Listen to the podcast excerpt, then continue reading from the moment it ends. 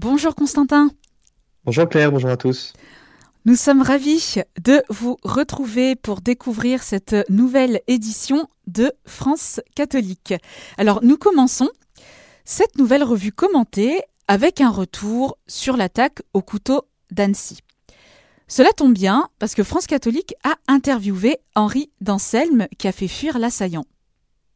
Oui, alors un rapide euh, rappel des faits. Euh, il y a donc eu quelques jours un Syrien hein, qui a fait euh, une attaque au, au, couteau, qui a fait six blessés, dont quatre enfants de 2 à 3 ans, et une vidéo de l'attaque a été diffusée sur les réseaux sociaux, et on voit que dans sa folie, il est empêché par un homme avec un sac à dos que ce dernier utilise pour repousser l'assaillant, qui sera par la suite maîtrisé et interpellé. Cet homme au sac à dos a un nom, donc Henri d'Anselme, vous venez de le dire.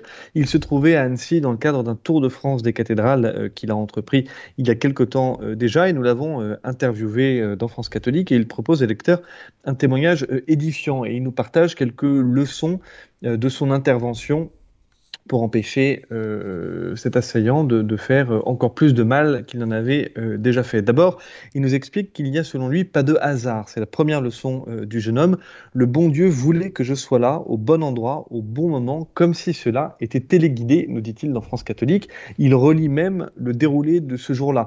Il explique qu'il n'aurait pas dû d'ailleurs se trouver à Annecy le jour de l'attaque, il n'aurait pas dû s'y arrêter aussi longtemps. Bref, selon lui, autant de signes qui montrent que c'est bien la Providence euh, qui l'a mis euh, au devant euh, l'assaillant. La deuxième leçon, c'est l'importance de la foi, et dans nos colonnes, Henri Nanselme témoigne vraiment de sa foi catholique. Il ne se cache pas cette foi catholique, ce qui, au passage, agace beaucoup certains commentateurs médiatiques, comme s'il était dommage qu'un héros du quotidien ait un tel profit et il tire de cette foi catholique euh, eh bien un esprit qui est selon lui un esprit euh, chevaleresque qui, euh, de surcroît, a été forgé par son passage chez les scouts. Enfin, la troisième leçon, et il le dit, c'est une leçon d'humilité, il insiste bien, il ne se considère pas comme un modèle, il le dit lui-même, il a plutôt l'impression d'appartenir plus largement à une jeunesse qui n'est pas, contrairement à ce qu'on peut annoncer, une jeunesse euh, en voie de disparition. Il évoque la jeunesse euh, vue à Chartres et dont nous avons parlé la semaine dernière, une jeunesse qui, selon lui, refera la France. Depuis l'attaque, il explique qu'il a même une mission, dire qu'à partir du moment où l'on s'ouvre aux grandes et belles choses, l'âme agit et résiste. Et quoi de plus bel exemple, de plus belle incarnation que cette âme qui agit et qui résiste, que de se mettre euh, entre, s'interposer entre un homme avec euh, un couteau et des enfants euh, innocents dans, un, dans un parc public. Merci Constantin pour ces précieux détails. Nous poursuivons maintenant avec une grande figure, à savoir Blaise Pascal. Alors pouvez-vous nous donner donc les grandes lignes de sa vie et quel chrétien était-il? Oui, alors France catholique propose une, euh, nouvelle édition qui est un, numéro spécial, euh, tant il est difficile euh, de faire moins qu'un numéro spécial pour celui qui fut tout à la fois un philosophe génial, un très grand moraliste, un mathématicien hors pair, un fervent chrétien, et le tout dans une fulgurance, on pourrait dire, parce qu'on oublie qu'il meurt en 1662 à l'âge de 39 ans seulement. Alors, euh, pour la petite histoire, entre le moment où euh, France catholique a été bouclée, entre le moment où il, a, atterrit dans la boîte aux lettres euh, de nos abonnés, eh bien, il se dit avec insistance que le pape François s'apprête à publier une, lettre apostolique le 19 juin prochain en l'honneur du 400e anniversaire de Pascal, ce qui montre bien que c'est une figure incontournable puisque le Saint-Père lui-même s'apprête selon les informations qui viennent de Rome, euh, à écrire euh, une lettre apostolique sur cette figure qu'il aime tout particulièrement. Alors de Pascal, tout le monde, la majorité des personnes connaissent certaines phrases, le plus souvent tirées de ses pensées. Par exemple, le cœur a ses raisons que la raison ne connaît point. En deux mots, Pascal euh, a une adolescence qui est marquée par une prédisposition pour les sciences. C'est une vie absolument incroyable et quand on, lit euh, différents éléments, on se demande même comment c'est possible. Par exemple, à 11 ans, il écrit un traité sur les sons, à 16 ans, il écrit un essai sur la géométrie, et à 19 ans, il construit l'ancêtre de la calculatrice pour aider son père, qui est nommé depuis la Pascaline. Donc c'est une intelligence euh, très précoce, une intelligence fulgurante avec une très grande prédisposition pour les sciences et par la suite pour la philosophie, pour la théologie, pour la morale. À 23 ans, Pascal connaît sa première conversion après la rencontre avec des disciples de l'abbé de Saint-Cyran, qui est une, figure du, du, jansénisme, nous reviendrons dessus.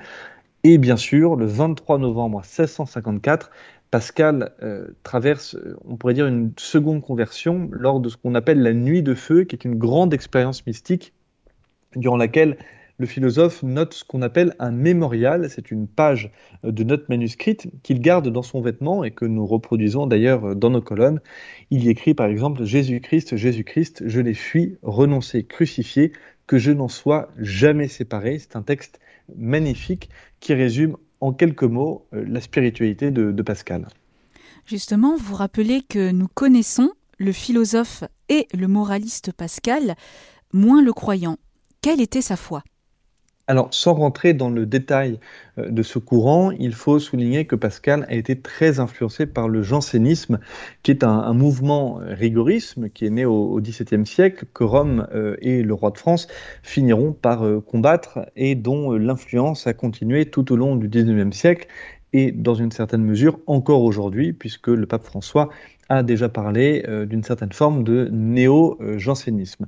Euh, cette influence euh, du jansénisme, qui donc se caractérise par une très grande rigueur, un attachement très fort, presque exclusif à la figure de, de Jésus-Christ, hein, il y a très très peu de, si ce n'est aucune dévotion mariale chez les jansénistes, eh bien cette influence se retrouve chez Pascal puisque sa foi est tournée tout entière euh, vers Jésus-Christ. Il y a donc très peu euh, chez lui de dévotion euh, mariale. La foi de, Pascal nous explique Hélène Michon, qui est auteur de Se convertir à Dieu avec Blaise Pascal aux éditions du Carmel et que nous avons interviewé dans France catholique.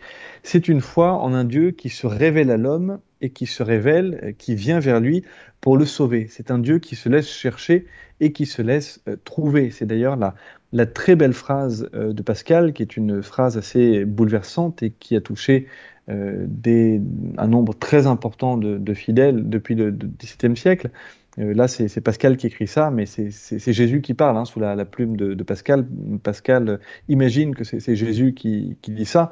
Euh, Pascal écrit Console-toi, tu ne me chercherais pas si tu ne m'avais pas déjà trouvé. Alors Pascal ne s'arrête pas là. Dieu, une fois trouvé, ben, il faut le garder, c'est-à-dire il ne faut pas le renier. En vérité, euh, c'est la croix qui est au cœur de la spiritualité de, Pascal. Euh, Jésus est en agonie jusqu'à la fin du monde, il ne faut pas dormir pendant ce temps-là, euh, écrit encore le, philosophe qui est très attaché à l'Eucharistie. L'Eucharistie, c'est pour Pascal la tête de l'Église. Alors, Pascal, euh, qui était donc euh, tout à la fois attaché à la figure euh, du Christ, attaché à cette idée qu'il faut chercher Dieu et qu'une fois qu'on a trouvé Dieu, eh bien, qu'on a trouvé le Christ, il faut s'y attacher, il ne faut pas le, renier. Pascal était aussi très attaché à la notion de, charité. une charité dans, la vérité de la foi, donc. Hein. et, Pascal avait un grand amour des pauvres, on le raconte dans, dans France catholique, et cela s'est illustré de façon euh, émouvante, euh, spectaculaire, pourrait-on dire, hein, pas spectaculaire, euh, vous allez comprendre quand je vais raconter l'anecdote, hein, mais spectaculaire dans, la pureté de la démonstration de la foi de Pascal que cela représente. L'épisode se passe à la fin de la vie de, Pascal. Pascal souffre beaucoup hein, dans, les derniers jours avant sa mort. il sent que, que la mort s'approche et il demande qu'un prêtre vienne lui porter euh, la communion. Euh, mais son entourage janséniste, qui considère qu'il n'est pas à l'article de la mort, euh, refuse qu'elle lui soit donnée. Alors là, je vais faire une petite explication. Les, les jansénistes n'étaient pas des partisans de la communion fréquente, telle qu'elle a été par la suite encouragée par l'Église et qu'elle est encore recommandée par l'Église, si est, bien sûr, euh, que, l'on soit dans les dispositions pour recevoir la, communion. Mais les jansénistes qui étaient extrêmement rigoristes euh, ne voulaient pas qu'on communie trop, parce que pour eux, c'était, ça représentait un peu un danger ou une sorte, on pourrait dire, presque de dévaluation du, du sacrement, ce qui était une, erreur totale au, regard de l'enseignement de, de l'Église. Donc Pascal veut communier, son entourage janséniste euh, lui refuse qu'un prêtre vienne lui porter la communion, et c'est à ce moment-là et bien que pour surmonter cette épreuve déchirante, Pascal demande que lui soit amené devant lui, devant son lit, euh, où il est en train de mourir, et bien lui soit amené un pauvre qui soit malade, car il y verrait à ce moment-là la figure du Christ. Alors voilà pour sa spiritualité que nous abordons dans, France catholique.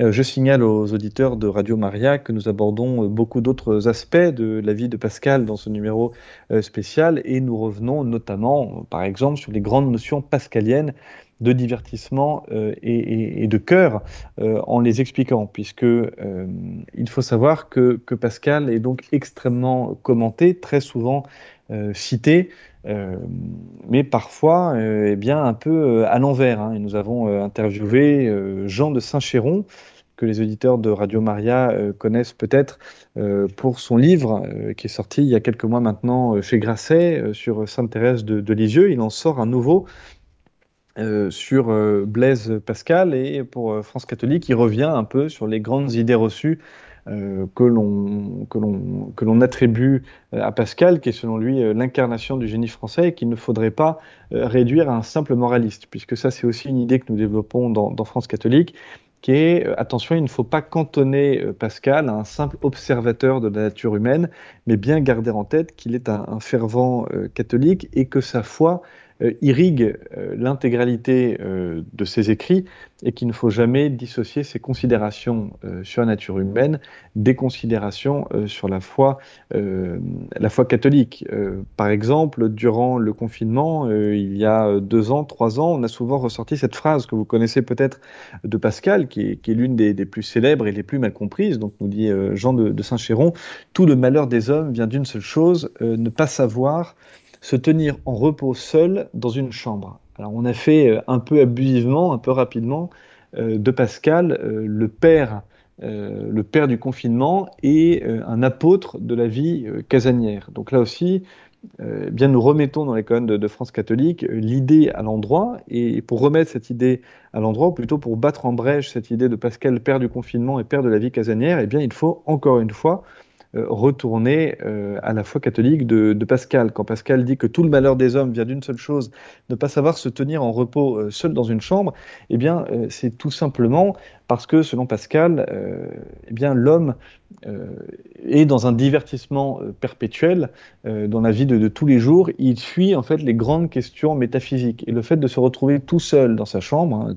les, auditeurs de, de, Radio euh, Maria. Vous-même, Claire, pourrez faire l'expérience. Si vous vous retrouvez tout seul dans votre chambre sans aucune distraction, eh bien, inévitablement, vous allez vous mettre à penser euh, à notre condition humaine. Et très rapidement, on se met à penser euh, à la mort, par exemple, à notre sens au sens de notre présence sur Terre. Et c'est à ce moment-là qu'on en vient forcément à des questionnements plus, plus grands et pour se sortir euh, de, l'angoisse qui peut nous saisir quand on, pense à la mort, par exemple, ou au sens de notre existence, eh bien, nous dit Pascal, on finit euh, forcément par se tourner, euh, par se tourner vers, vers la croix.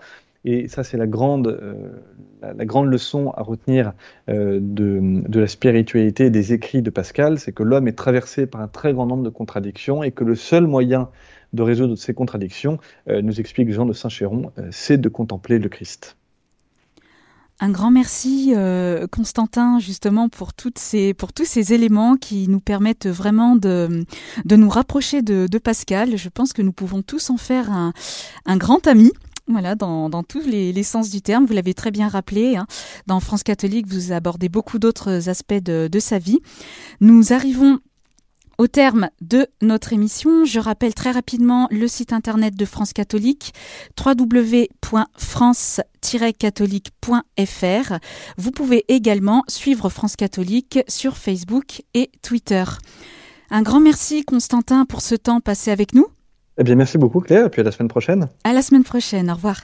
Chers auditeurs, c'était France Catholique, la revue commentée. Retrouvez cette émission podcast sur notre site internet radiomaria.fr.